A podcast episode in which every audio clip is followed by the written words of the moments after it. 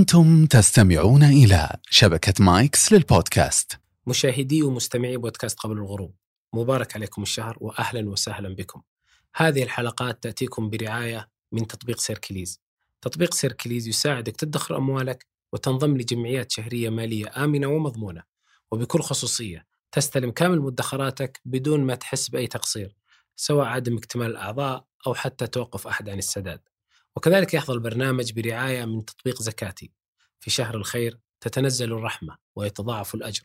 ومن هنا ندعوكم لمشاركة العطاء عبر تطبيق زكاتي الذي يحظى بثقة هيئة كبار العلماء ليصل بزكاتكم لمستحقيها من مستفيدي الضمان الاجتماعي. كل الشكر لرعاة بودكاست قبل الغروب ومتابعة ممتعة نتمناها لكم. حمل تطبيق سيركليز وادخر أموالك زكاتي منصة وطنية اختيارية لدفع الزكاة.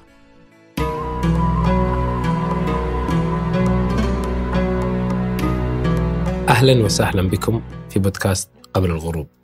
آه، في هذه الأيام الفضيلة حري بنا أن نتحدث عن العشر الأواخر وما بها من فضائل. وفي الحقيقة سنتحدث في هذه الحلقة عما يحوم حول رقم عشرة.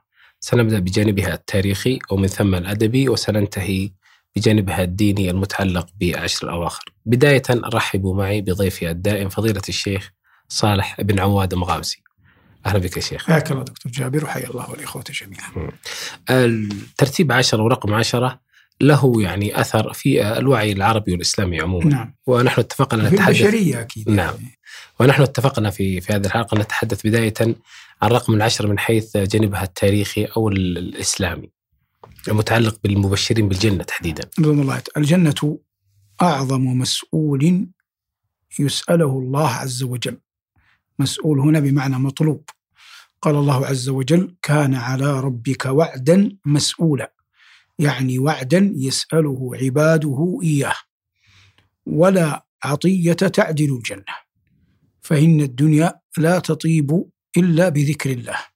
والآخرة لا تطيب إلا بعفو الله.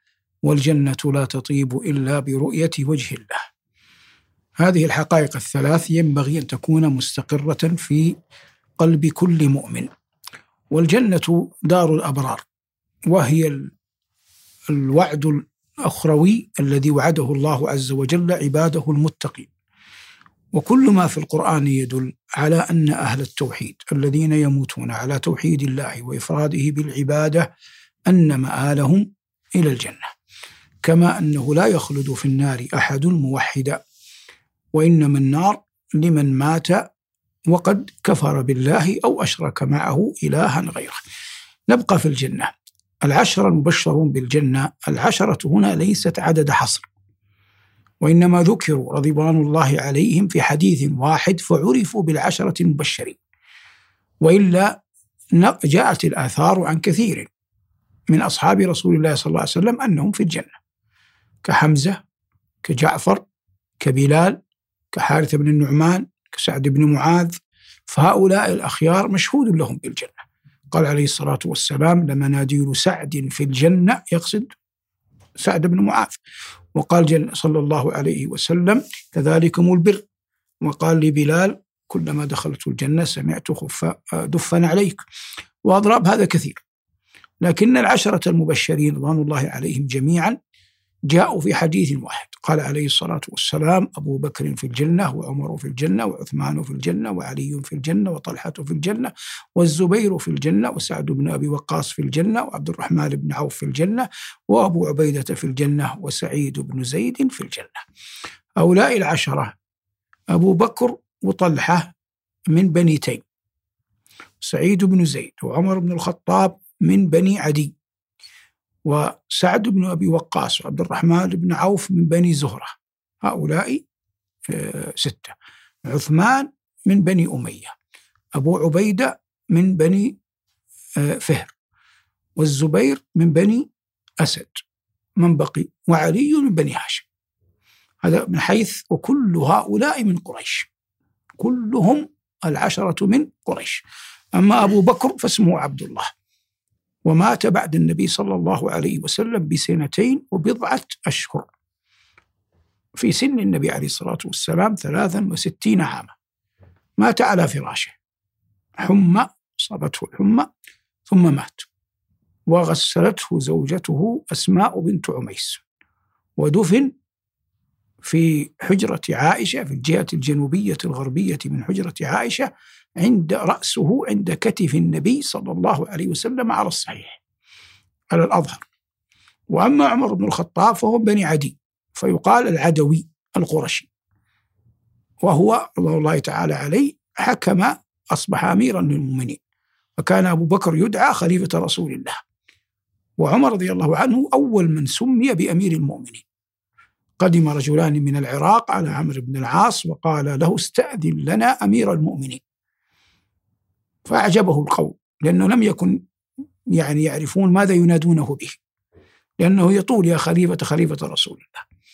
فلما دخل عمرو عمرو على عمر وقال له السلام عليك يا أمير المؤمنين توقف عمر وتعجب وسأل فأخبره بالقصة فثبت الأمر. وقتل شهيدا في المحراب الذي وضعه هو. محراب النبي صلى الله عليه وسلم قدمه عمر جنوبا.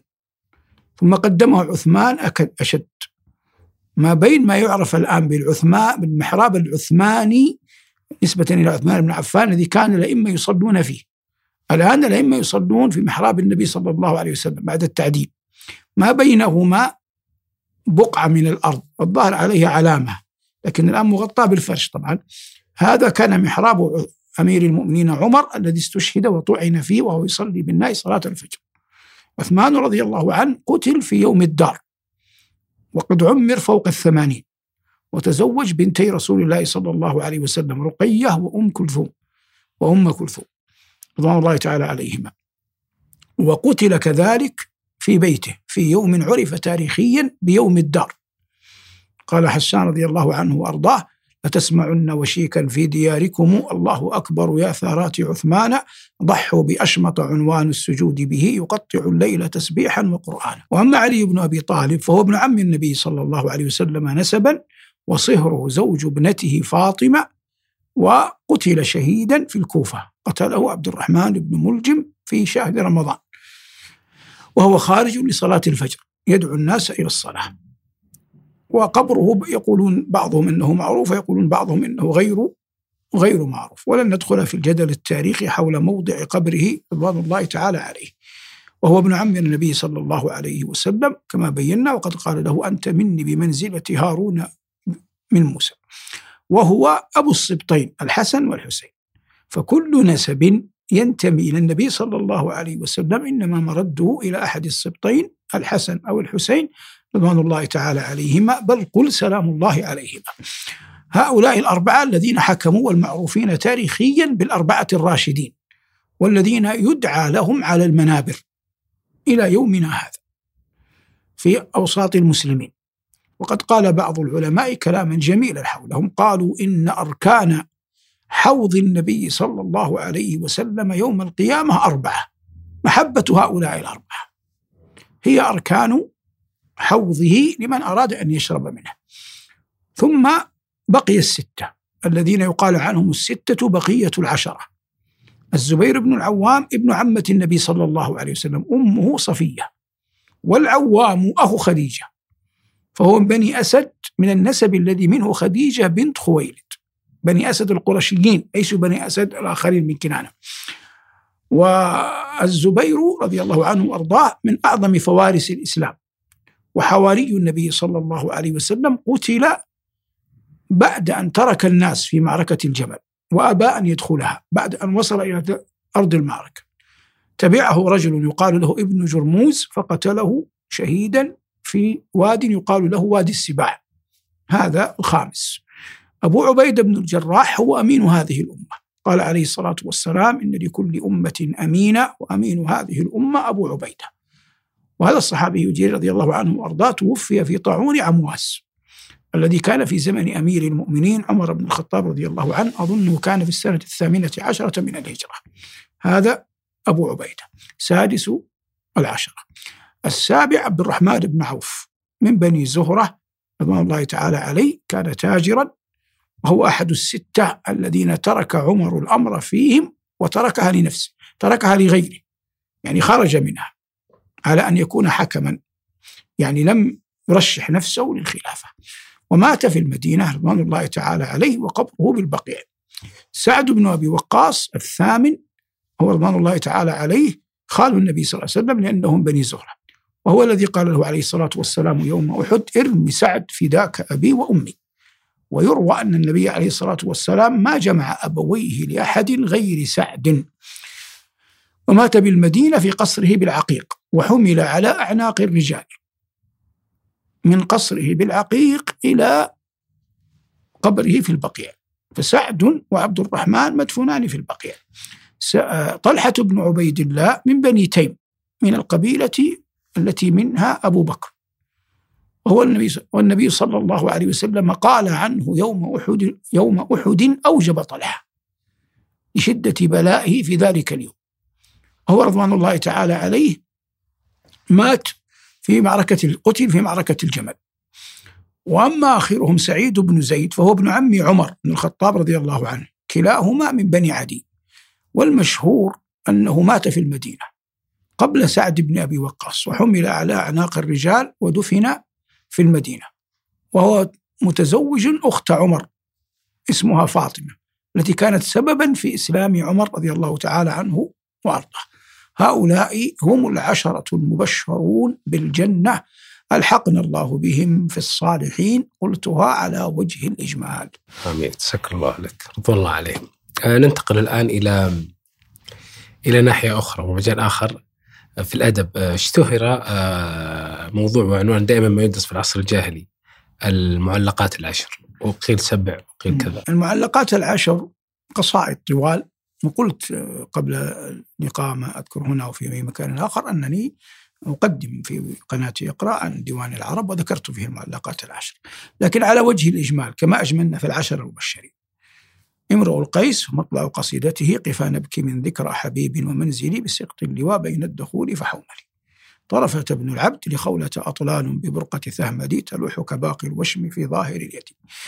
الحارث بن حلزة آذنتنا ببينها أسماء رب ثاو يمل منه الثوى. الأعشى ودع هريرة إن الركب مرتحل وهل تطيق وداعا أيها الرجل؟ زهير بن أبي سلمى من أم أوفى دمنة لم تكلم بحومانة الدراج فالمتلثم. عنترة هل غادر الشعراء من متردمي أم هل عرفت الدار بعد توهمي النابغ الذبياني يا دار مية بالعلياء في السند أقوت وطال عليها سالف الأمد. عمرو بن كلثوم ألا هبي بصحنك فاصبحين وما تبقي خمور الأندرين تاسعهم. عبيد بن الأبرص. عبيد بن الأبرص أقفر من أهله ملحوب. العاشر بقي يا أبا هاشم. من لم نذكرهم؟ النابغة الأعشى لبيد. لبيد. عفت الديار محلها فمقامها بمن تأبد غولها فرجاما. فمدافع الريان فيها فأقفلت إلى آخر ما قال هؤلاء أصحاب المعلقات العشر الذين يغلب على الظن أن من قرأها وشروحها وأدمن النظر فيها يعطى قدرة بلاغية في الإلقاء في الفصاحة لأنها أس كلام العرب. إذا جمع الإنسان العشر مع القرآن مع كثير من الأحاديث مع شعر متنبي نكون منصفين يعني. وشعر شوقي هؤلاء الخمسة أدرجنا أدخل معهم أبي تمام لا حرج أبا تمام لا حرج. يصبح ذا لسان فصيح بين والفصاحة في اللسان تعطي قوة في الجنان وتعطي قبولا وبرهانا لدى الناس.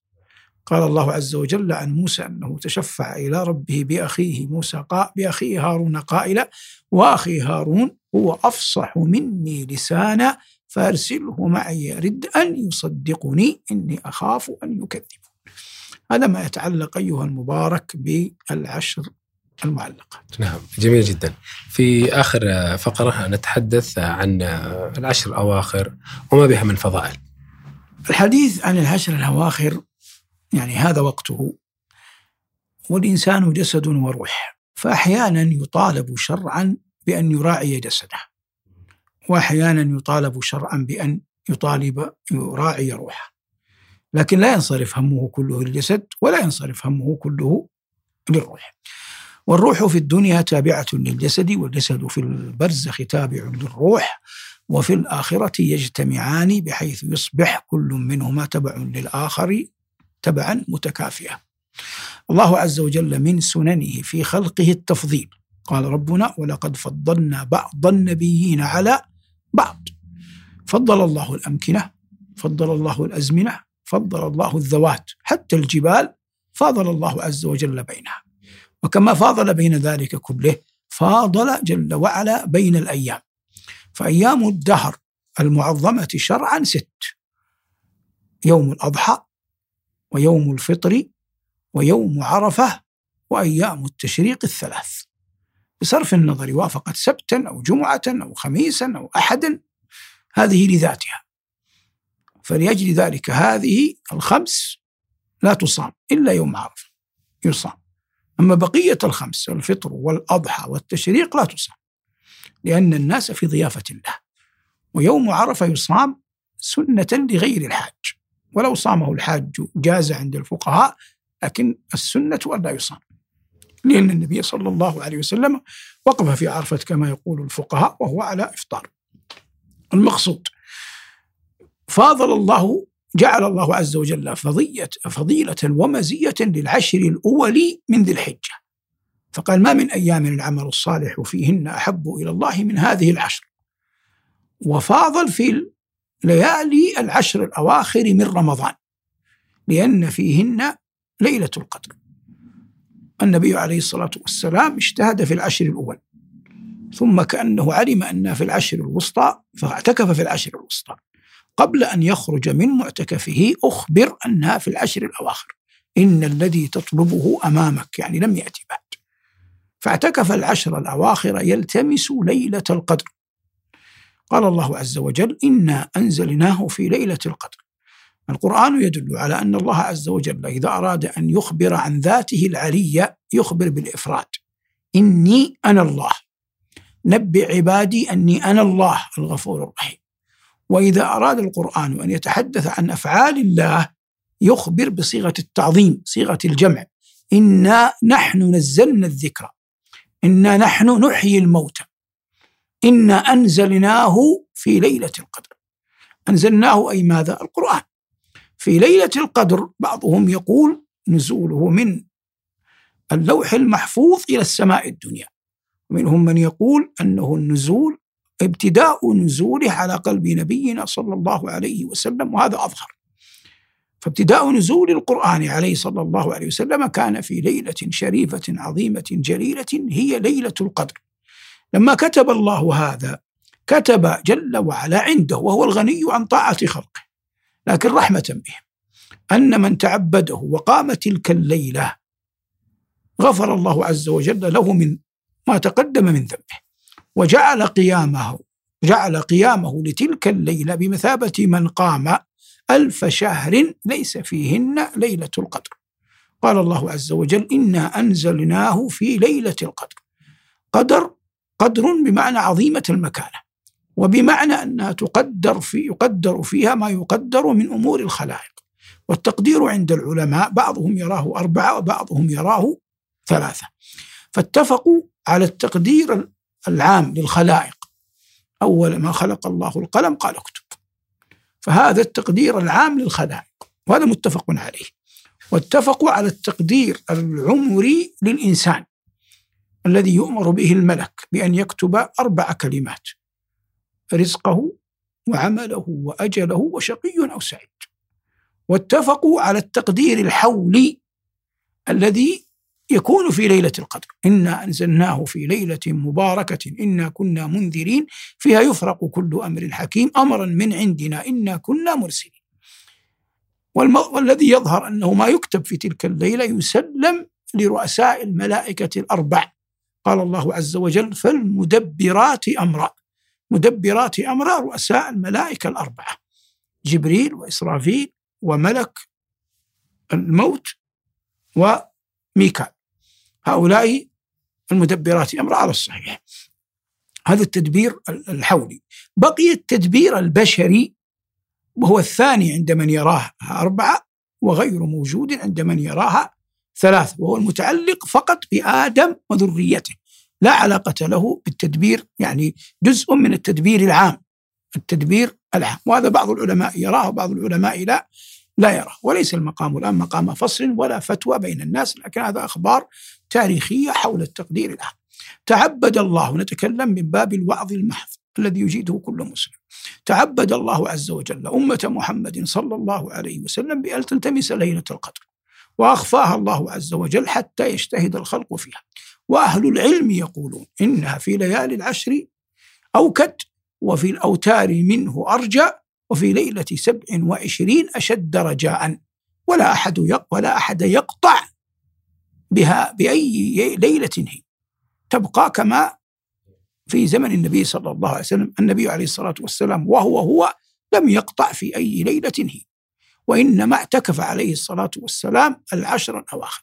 لكن جملة الأحاديث فهم منها العلماء رحمهم الله أحياء وأمواتا وأفتوا بأنها في ليالي العشر وبأنها في ليالي الوتر أرجع وبأنها في ليلة سبع وعشرين أشد رجاء. حتى قال قائلهم وسبع وعشرين أرجاها ليلة فكن أتقاها. والمؤمن يتعبد الله في الشهر كله. وقيل لابن مسعود متى ليلة القدر؟ قال من قام العام كله أدرك ليلة القدر. وهذا هو الحق. من قام العام كله أدرك ليلة القدر. ما الذي يشرع فيها؟ المسلم أعظم ما يشرع فيها أن يعلم أن وقتها من غروب الشمس إلى طلوع الفجر. إنا أنزلناه في ليلة القدر وما أدراك ما ليلة القدر؟ للتعظيم والتفخيم. ليلة القدر خير من ألف شهر أي العبادة والقيام فيها. تنزل تخفيف أصلها تتنزل وهذا كثير في القرآن. تكاد تميز من الغيظ تكاد تتميز من الغيظ. تنزل الملائكة والروح فيها. قيل إن الروح جبريل وقيل غيره والمشهور أنه جبريل. فليلة تنزل فيها ملائكة الرحمن وينزل فيها سيد الملائكة جبريل ليست كغيرها من الليالي. تنزل الملائكة والروح فيها بإذن ربهم. هذه بإذن ربهم قيد عظيم. يبين أنه ليس لأحد سلطان دون سلطان الله. لا يملك أحد سلطانا من غير إذن من الله مهما بلغ سلطانه. والنبي صلى الله عليه وسلم لما قال لجبريل ما منعك أن تزورنا أكثر مما تزورنا؟ فأنزل الله عز وجل وما نتنزل إلا بأمر ربك له ما بين أيدينا وما خلفنا وما بين ذلك وما كان ربك نسيا. فهم ينزلون لكن بإذن ربهم جل وعلا. فالله عز وجل حتى عندما يعصى يعصى بإذنه بإذنه القدري.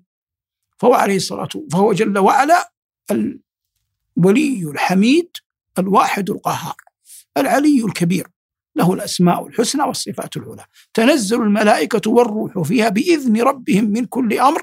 سلام هي حتى مطلع الفجر. ليلة يخبر الله جل وعلا أنها سلام حرام على عبد أن يشقى بها. يعني غبن من العبد أن يشقى بها. حرام هنا بمعنى ينبغي لا يمتنع العبد ليس قسما. غبن أن يحرم الإنسان خيرها. قلنا عودا على بدء يبدأ الإنسان بصلاة المغرب والعشاء جماعة. والعشاء أوكد ثم يحاول أن يتجنب الملهيات والصوارف الدنيوية. ما أمكن. ويكثر من الصلاة لأن هذا معنى القيام. والتسبيح والتهليل والدعاء وذكر الله عز وجل والاستغفار. كلما دنا الفجر يكثر من الاستغفار. قال تعالى والمستغفرين بالأسحار. في جوف الليل الآخر قبيل الفجر الصلاة. قبيل ذلك ممكن أن يصلي التراويح لكن لا علاقة لها بمكان معين فهي على الأرض كلها. قد يكون الإنسان مرافقا لمريض قد يكون الإنسان قد أحدث جناية فسجن وهو في السجن. قد يكون الإنسان في عمل في خفارة وما أشبه ذلك. لا علاقة لها بمكان. فالملائكة تتنزل في كل مكان دون مكان. لا علاقة لها بمكان قبولا. لكن لا شك أن الأماكن تتفاضل. المساجد بيوت الله والحرمان ليس كمثلهما. لكن أول المهم كما قال الأول إذا طهر قلبك فصل حيث شئت فصل حيث شئت. أهم المهم أن يكون القلب معلقا بالله منكسرا بين يديه مستحضرا نعمة الله جل وعلا عليه راجيا ما عند ربه من الرحمة مؤملا في مغفرة الله جل وعلا له. اللهم إنك عفو تحب العفو فاعف عني. يدعو بهذا ويدعو بربنا آتنا في الدنيا حسنة وفي الآخرة حسنة وقنا عذاب النار. يثني على الله يمجد الله. كلما أثنى العبد على ربه يكون حسنا. الله عز وجل افتتح خمس سور من كتابه بحمد ذاته العلية. الحمد لله رب العالمين في الفاتحة. الحمد لله الذي خلق السماوات والأرض وجعل الظلمات والنور ثم الذين كفروا بربهم يعدلون في الأنعام. الحمد لله الذي أنزل على عبده الكتاب ولم يجعل له عوجا في الكهف. الحمد لله الذي له ما في السماوات وما في الأرض وله الحمد في الآخرة وهو الحكيم الخبير. في سبع الحمد لله فاطر السماوات والأرض جاعل الملائكة رسلا أولي أجنحة مثنى وثلاث ورباع يزيد في الخلق ما يشاء إن الله على كل شيء قدير في فاطر. فلو قال قائل اللهم إني أسألك بمحامدك الخمس هذه كلها التي افتتحت بها خمس سور من خير كتبك على خير رسلك ثم يثني على الله ثم يصلي على النبي صلى الله عليه وسلم ثم يسأل الله من خير الدنيا والآخرة. ولا بد أن يكون له في الليل شيء من الراحة شيء من السحور. هذا لا بد منه. لكن يكون أكثر ليله قائما بين يدي ربه ما أمكن يتضرعه يتضرع إلى ربه ويسأله العفو والغفران ويعلم أن من نعم الله جل وعلا عليه أنه دخل عليه رمضان وهو في عافية بدن وفي أمن وطن وفي رغد عيش ثم دخلت عليه العشر الأواخر. فهي أبواب للخير مشرعة وطرائق للجنة مؤدية فعلى المسلم أن يستغلها. في نهار رمضان قبيل العشر يستعين بالله يسأل الله التوفيق والهداية للعمل الصالح في رمضان قبل رمضان وفي الهداية للتوفيق في العشر الأواخر من من رمضان. يتجنب مظالم الناس. مظالم الناس تحول بين الإنسان وبين رفع دعائه. تحول بين الإنسان وشراح صدره للعمل والطاعة. كلما كان الإنسان قريبا من والديه ببرهما إن كان أحياء أحدهما أو كلاهما أو لقرابته أو من كلفهم الله عز وجل أن يعولهم يكون قريبا منهم قريبا من المسلمين قريبا من المحسنين. هذه الأشياء ترقق القلب. القلب إذا رق أحسن الجسد الوقوف بين يدي الله. أما القلب القاسي حتى لو كان معافا في بدنه سيمل ولن يحسن الوقوف بين يدي الله. فالإنسان يقدم لنفسه. الله عز وجل قال في معاشرة الأزواج وقدموا لأنفسكم. فكيف؟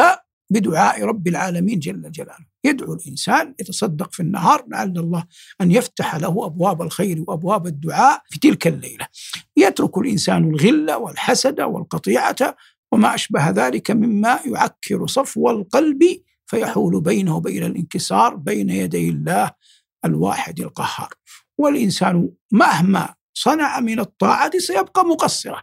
فعلى ذلك عليه أن يكون وسطا وأن لا يمل عبادة ربه جل وعلا. فإن النبي عليه الصلاة والسلام يقول إن المنبت لا أرضا قطع ولا ظهرا أبقى والموفق الله. لكن متى متى ما خلصت النية هدي صاحب العمل إلى العمل. أسأل الله أن يمن علي وعليك وعلى من يشاهدنا ويسامعنا ويسمعنا بالتوفيق للعمل الصالح الرشيد في هذه الليالي المباركة. شكر الله لك وبارك الله لك في علمك ونفع بك. آمين. تسلم يا الشكر لكم أنتم مشاهدينا الكرام وإن شاء الله نلتقيكم في الحلقة القادمة. في أمان الله.